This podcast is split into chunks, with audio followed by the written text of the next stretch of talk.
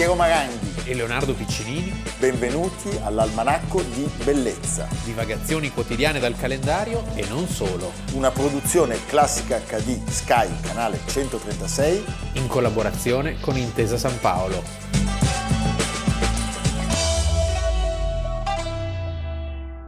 Almanacco di Bellezza 10 ottobre, Leonardo Piccini. E Piero Maranghi di un altro grande musicista parliamo oggi, che nasce il 10 ottobre del 1813. Siccome nel 1813 di compositori importanti ne sono nati due, uno ha la V doppia e sta su. E insieme fanno, formano la sigla della Volkswagen. Sì, quindi noi stiamo parlando di quello con la V e basta, che si chiama Giuseppe e che è Peppino Verdi, che nasce alle 8 di sera in una casa di Roncole, frazione di Busseto. Ma non nasce Giuseppe, nasce Joseph. Lui nasce Joseph Fortunin François. È curiosa questa cosa. Ma sai perché? Perché c'era Napoleone. C'era l'impero napoleonico, cioè Giuseppe Verdi, che è il campione assoluto dell'Italia e delle cose patrie, è nato francese. Non diciamo la Macron. Non diciamo la Macron, se no incomincia a dire che anche Verdi è francese. sì eh? già c'hanno Leonardo. No, no, eh? no, Ascoltami Leonardo, è il congresso di Vienna che eh, farà tornare le cose un po' a posto, anche se in realtà un pezzo di Francia resterà a Parma perché l'austriaca Maria Luisa, vedova di Napoleone, sarà appunto duchessa di Parma, Piacenza e Guastalla fino alla fine dei suoi anni, 1947. La Violetta di Parma. La Violetta di Parma e sarà una donna importantissima per la musica e anche per Verdi. Certo. Poi vi spiegheremo perché da Bruce Springsteen siamo partiti. Noi abbiamo, di Verdi abbiamo già parlato in lungo e in largo, Giuseppina Strepponi lo scorso eh, 8 settembre, il legame non tanto idilliaco che Verdi aveva con il suo paesello, con Busseto. E i suoi maligni e abitanti. con le, le lingue così molto biforcute. biforcute. Ora, eh, nella puntata di oggi, siccome appunto l'immensità di Verdi non può certamente essere trattata nel nostro breve quarto d'ora, però cerchiamo di rivelare altri dettagli eh, del rapporto che lui ebbe con la sua terra. Nel 1868, pensate, i compaesani di Verdi gli intitolarono un teatro, lui versò un contributo per la realizzazione, ma non presenziò alla serata inaugurale e non ci mise mai piede. Tanto per dire com'era l'atmosfera. Nel 1872 propose al marchese, che era proprietario della casa natale, dove era nato, eh, quella di Roncole. Sì, questa casa semplice, sì, che, certo, col tetto che entra nella terra. Che si può visitare ancora oggi. La voleva comprare per abbatterla. Per abbatterla. Il e... marchese si rifiutò, donò la casa al comune e, e il comune mise questa targa con scritto questo abituro dove il 10 ottobre 1813 la prima aura aspirò il musical genio del Verdi. Hai capito? Sì. Vale per Verdi quindi il ecco celebre a... verso di Thunder Road di Bruce Springsteen quando lui dice It's a town full of losers, cioè una città piena di perdenti e poi Springsteen dice e me ne sto tirando fuori per vincere, che è sì. un po' quello che Verdi ha fatto nella vita allora, Verdi questa cosa la scrisse anche perché nel 1836 a Pietro Massini, l'impresario che gli aveva eh, dato l'incarico per comporre la sua prima opera, il Rochester, che non diventò poi nulla e la, la, la doveva comporre per il Teatro Ducale di Parma, lui rispose appunto picche eh, perché sappi, eh, gli disse Verdi, adunque che io sono stanco di stare in Busseto, perché tu sai che in un piccolo paese non vi sono risorse per chi fa professione di musica, non vi sono speranze di avanzamento lontano dalla città. Quindi tu vedi che io passo la mia bella gioventù nel niente. Sì. E il rapporto si sarebbe ulteriormente complicato dopo la morte della moglie, la Barezzi e dei figli e eh, dopo la sua, diciamo, il suo fidanzamento, More Uxorio, con la Strepponi. In realtà poi se uno va a Busseto ancora oggi cioè, è una città che ha un lungo passato, la capitale dei Pallavicino, è una certo. vera e propria città autosufficiente e ancora di più all'epoca c'erano alcune realtà musicali eh, di una certa importanza, quindi diciamo, mh, chiaro che poi Nemo profeta in patria, però c'erano una scuola di musica, una società filarmonica. Però lui aveva chiesa. grandi ambizioni. Eh, lui aveva, la grandi- scala. Aveva la scala. Lui era nato da un oste, il babbo Carlo, proprietario di uno spaccio, e dalla mamma Luigia Uttini, che faceva, come tutte le mamme del, del risorgimento italiano, la filatrice. Non si sa bene con certezza chi lo abbia avviato alla musica, però tutti gli indizi convogliano su Pietro Baistrocchi. Che bel nome, Baistrocchi. Bais- il Baistrocchi, Sì. eh, maestro organista del paese. Già a sei anni i genitori, pensate con che sacrifici, gli regalarono una spinetta sulla quale A lui piaceva molto. passava ore e ore. A me mi avevano dato il ferro da stiro, quelli Ah, antichi però. Eh. ma perché, Perché come dice- arma E contundente. io dicevo ettia ettia, che Cosa è vuol- cioè? estira estira. Ah, Sei commosso, caro? che bello. Eh, perché lui ogni tanto... Mi ha scende una lacrima. Vedete, bella umanità. Il giovane Piero. Bella umanità quella Sì. del Piccinini, però non Sì. sono diventato verdi. No, col ferro da stiro Ma col verbo da stiro no. Senti, loro eh, scoprono, capiscono la bella predisposizione del giovinetto per la musica e quindi quando la spinetta si ruppe vanno da un artigiano Il quale la ripara e non si fa pagare Sì, dice- per ripararla. per riparare dice questo ragazzo deve continuare a suonare Sì. e quindi E, e quindi, Quindi siamo, è decisivo. E quindi siamo un po' staxè. Ecco, bravo. Morto il Baistrocchi, il pur giovane Verdi lo sostituisce all'organo. Nel frattempo, però, prende lezioni dal maestro di cappella Ferdinando Provesi E si arriva finalmente a casa Barezzi. a casa Barezzi, che era l'autorità Sì, di sì, Busseto. Cioè, Barezzi chi era? Era il grossista, possidente terriero, aveva i danè, produttore di liquori e per questo ci è molto simpatico, e fondatore dell'orchestra filarmonica Zum locale. papà, zum papà. Allora, lui aveva già iniziato a comporre, eh, aveva scritto un'infinità di pezzi dai 13 ai 18 anni, Ne aveva pronti.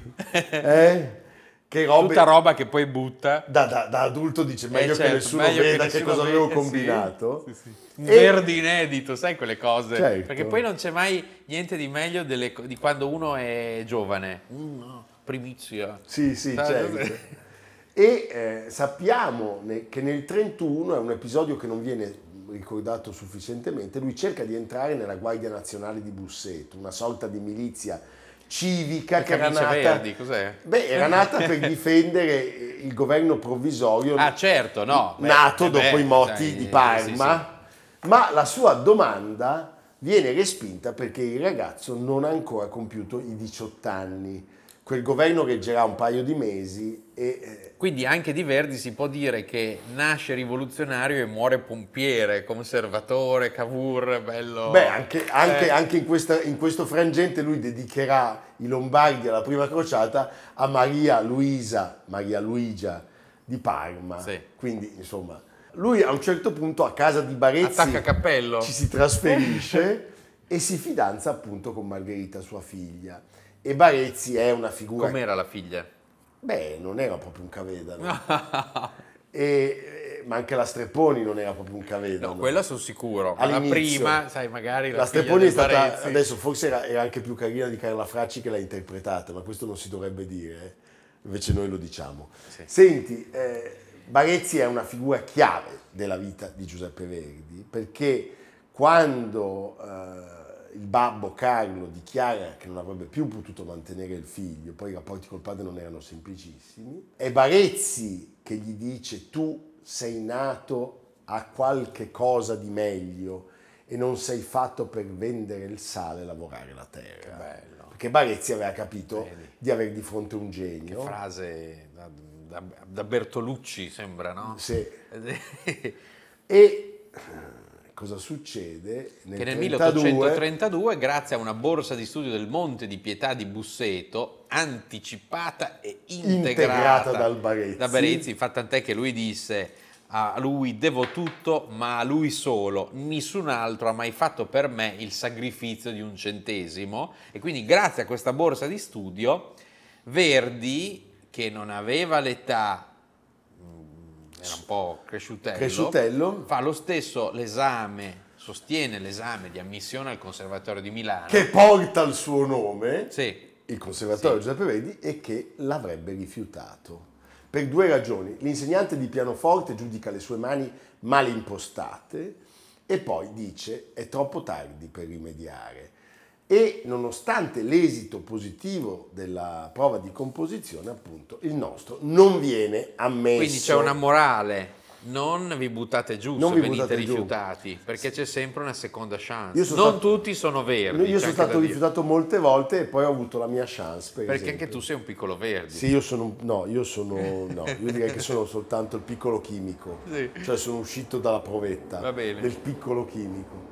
Allora, eh, c'è il mitico violista Alessandro Rolla che gli consiglia di studiare eh, classici e contrappunto con Vincenzo Lavigna, che era maestro al cembalo della Scala e grazie all'aiuto di Barezzi e a questi studi lui accetta il consiglio e fa la spola tra Milano e Busseto. Sempre più attratto dalla Madonnina che da Busseto. Sempre più respinto da Busseto. Busseto. Va alla Scala e a un certo punto il Massini gli propone di scrivere un'opera. Nel 1934 a Busseto, dopo la morte di Provesi, lui concorre per il posto di maestro di cappella, ma al suo posto gli viene eh, preferito il candidato del vescovo. Eh. E qui, secondo me, Verdi poi si sarebbe preso tante vendette nelle Eh. sue opere. E il 4 maggio del 1936 finalmente viene nominato maestro di musica del comune, si sposa con Margherita Barezzi, Con la figlia del Sciur Barezzi. che aveva 22 anni e che gli darà appunto Una storia molto triste. Icilio dopo e Virginia prima, i due figli che moriranno prestissimo, eh, a pochi mesi, eh, poi morirà anche lei e ehm, lo sappiamo, eh, lui si trasferisce a Milano dove va in scena la sua prima opera, ma gli inizi sono molto difficili. Sembra che in questo momento di assoluta disperazione Verdi abbia pensato di abbandonare per sempre, ma poi il suo occhio si è posato sui versi del Solera.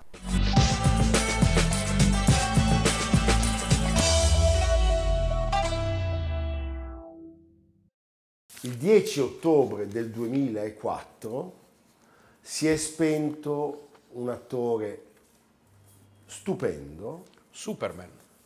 che non era Superman. No. eh? La sua parabola professionale, umana e intellettuale non è proprio una parabola da Superman, ma noi lo conosciamo grazie a Superman. Clark Christopher, Kent. Christopher Reeve alias Clark Kent.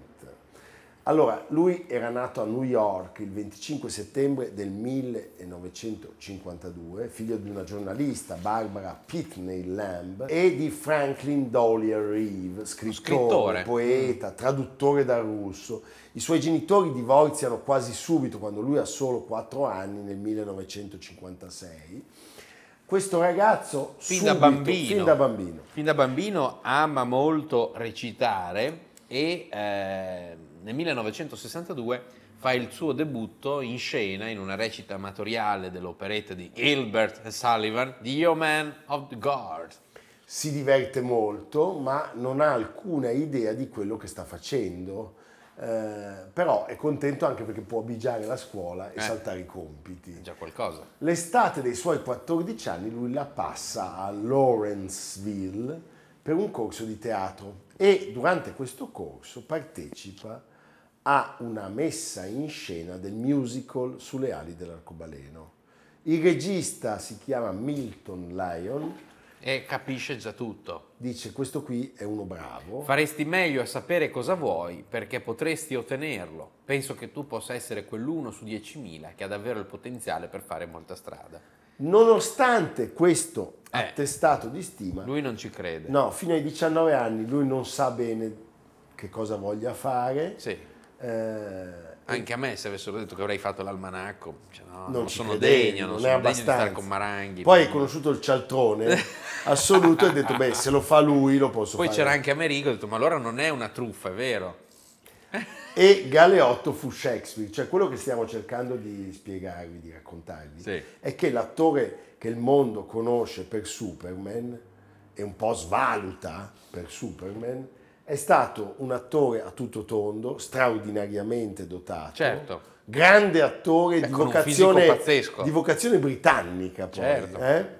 Perché cosa accade? Lui va a un festival shakespeariano di San Diego, pensa al festival shakespeariano di San eh, Diego. con gli hot dog nel 1971 Eh, lui viene messo alla prova con il suo aspetto fisico così prestante Sì. rispetto alle necessità di una recitazione che chiede una corporalità Riccardo III. minuta esatto pensate nel 1976 c'è una signora meravigliosa della storia del cinema Catherine Hepburn. che gli spiega il segreto della recitazione. Lei gli dice recitare non è un modo per nascondersi, ma per rivelare la verità su te stesso. Non sei il personaggio, non lo sarai mai.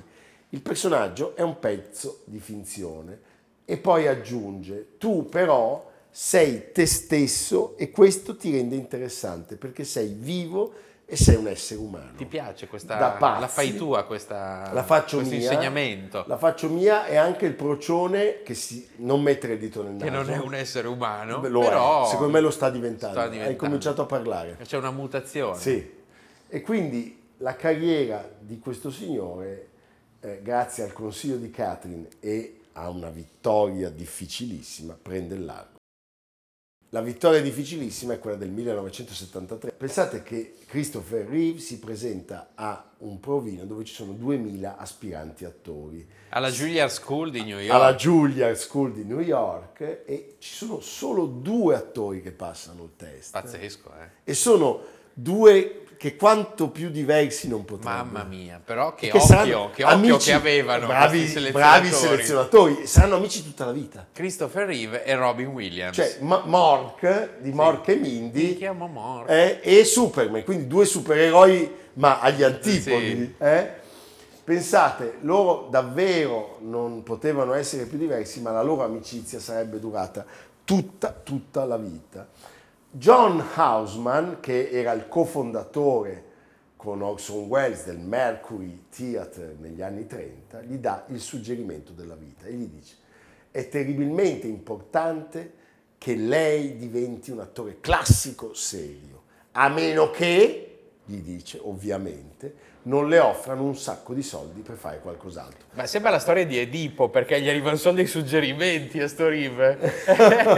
No, arrivano i soldi. Arrivano i soldi, Perché al il secondo... primo, poi Catherine Hepburn, Eh, poi questo. No, ma perché il secondo film che gli viene offerto è quello appunto del ruolo di Superman e lui eh, ci pensa, nicchia, si deve sottoporre a un allenamento sfinente. È accaduto anche a me per l'almanacco. Per l'almanacco. C'erano altri candidati, ma poi ho superato tutte le ma prove. non può perdere questa occasione, ricordiamolo. Qui nel mio caso non c'era Marlon Brando. Ecco. Ecco, no, perché in Superman c'erano Marlon Brando che fa il padre, Gene Hackman che fa il cattivo Eh. e Glenn Ford che fa il padre adottivo, cioè era come calarsi E Glenn Close? del- no, non c'era c'era Glenn Close, nell'Olimpo degli attori. Sì. Per ben tre volte il direttore del cast, Lynn Stallmaster, Suggerisce anche lui perché... a Richard Donner, il regista, Devi sapere. devi prendere Reeve. Eh. E eh, iniziano un'infinità di audizioni, questi tre mesi di allenamento per trasformare appunto Christopher Reeve in Clark Kent, Superman.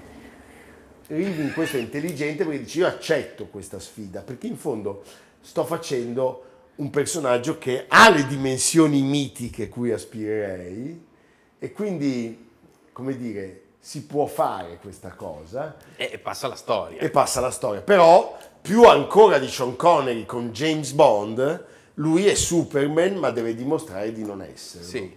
E allora nel 1980 accetta il ruolo del protagonista Kenneth Tulley Junior. Jr., che è un veterano del Vietnam, omosessuale senza gambe, Quindi il contrario di, di Superman. nella poverino. commedia Fifth of July, che va in scena a Broadway, E nuovamente Poi c'è il sequel. c'è dopo Superman 2, Sì. lui è l'amante gay di Michael Caine in quel meraviglioso Trappola mortale di Sidney Lumet, tratto dalla omonima commedia di Ira Levin. Anni 80, lui potrebbe essere il protagonista di una serie di ruoli che daranno la fama agli altri, cioè gli propongono American Gigolo e lo fa Richard Gere, Sì. Il mondo secondo Garp e lo fa il suo amico Robin Williams. Attrazione fatale e all'inseguimento della pietra Bello, verde, il- Michael Douglas, Sì. brivido caldo William Hart. Eh, e lui dice me è sempre di no. di- Anche a lui è successo di Sì. poter fare i- i- le trasmissioni senza di me. Top Gun lo volevano far fare a me, ma poi è arrivato Però lui va a lavorare con James Ivory. Eh, quel che resta del giorno. Perché? Perché il fedele ha la sua passione per i ruoli in costume, lui viene pagato pochissimo nel capolavoro di James Ivory precedente a quel che resta del Bostonians. giorno. The Bostonians, i bostoniani, che è tratto da Henry James, cioè capisci? eh? Eh. E poi il regista non lo dimentica, gli dà un piccolo ruolo, quello del diplomatico Certo, americano, indimenticabile. In quel che resta del giorno e nel 1985 quando sta lavorando a una riduzione televisiva dell'Anna Karenina con Jacqueline Bisset.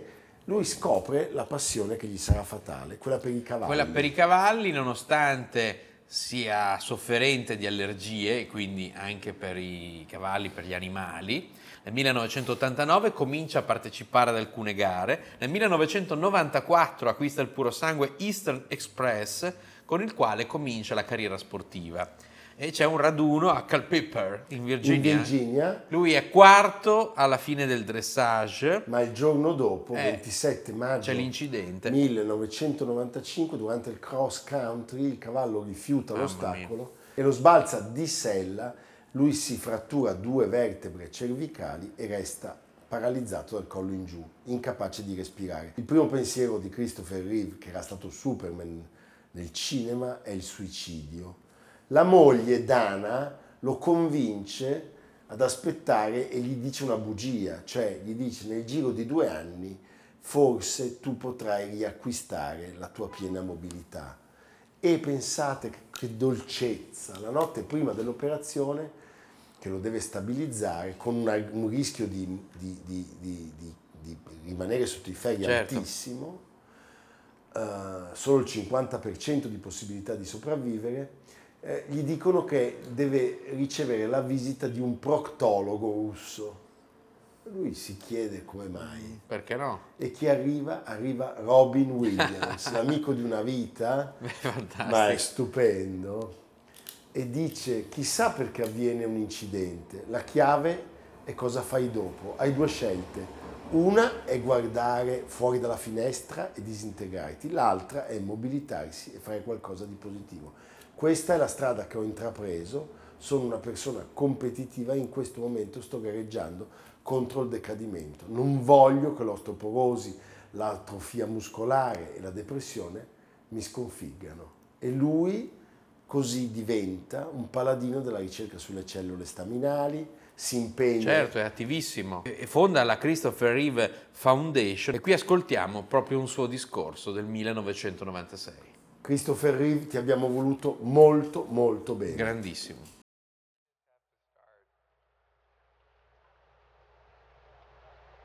with a challenge to the president. Sir, I've seen your train go by, and I think I can beat it.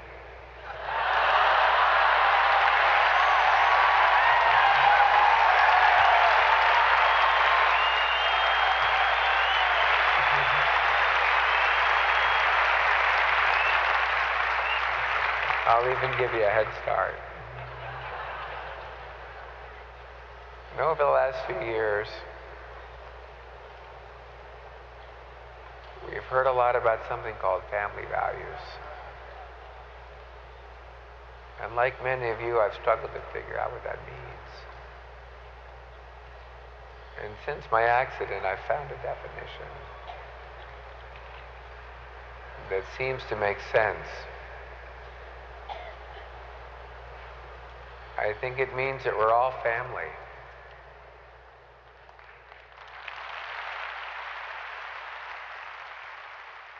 Alle nostre spalle il libro dell'Almanacco di Bellezza, un libro fantastico. È un bel libro. È un bel libro. È un come bel presidente. Leonardo è un bel, è un bel compagno di merende. Sì. Io sono un bel cialtrone. Sì. Amerigo un bel limbusto. E Il ad, ad Algisa è una bella di notte. Va bene. Diciamolo. Eh, Domani, ore 18, tutti a Brera, Pinacoteca di Brera, Palazzo di Brera, via Brera 28 Milano, per la cerimonia di intitolazione della sala, che era la sala della passione, ad Aldo Bassetti. Immenso Aldo Bassetti. Una persona a cui abbiamo veramente voluto bene. Ma adorato. Sì, un protagonista della, della cultura, della bellezza italiana. che ci manca molto. Molto. E che Milano non ha onorato con l'Ambrogino d'Oro. No, Mm. esatto. Eh? Però il nostro Ambrogino Glielo diamo noi. Sì. E Aldo preferisce il nostro. Il nostro, Ma di cosa stiamo parlando? Aldo, ci manchi! A domani. Evviva, a domani! Almanacco di bellezza A cura di Piero Maranghi e Leonardo Piccinini. con Lucia Simioni, Stefano Puppini, Jacopo Ghilardotti, Paolo Faroni, Riccardo Cassani, Nicolò Cazzola e Samantha Chiodini. realizzato da Amerigo Daveri, Valentino Puppini, Luigi Consolandi. Stefania Margheritti, Alessandro Puppini. Una produzione classica HD, Sky canale 136. In collaborazione con Intesa San Paolo.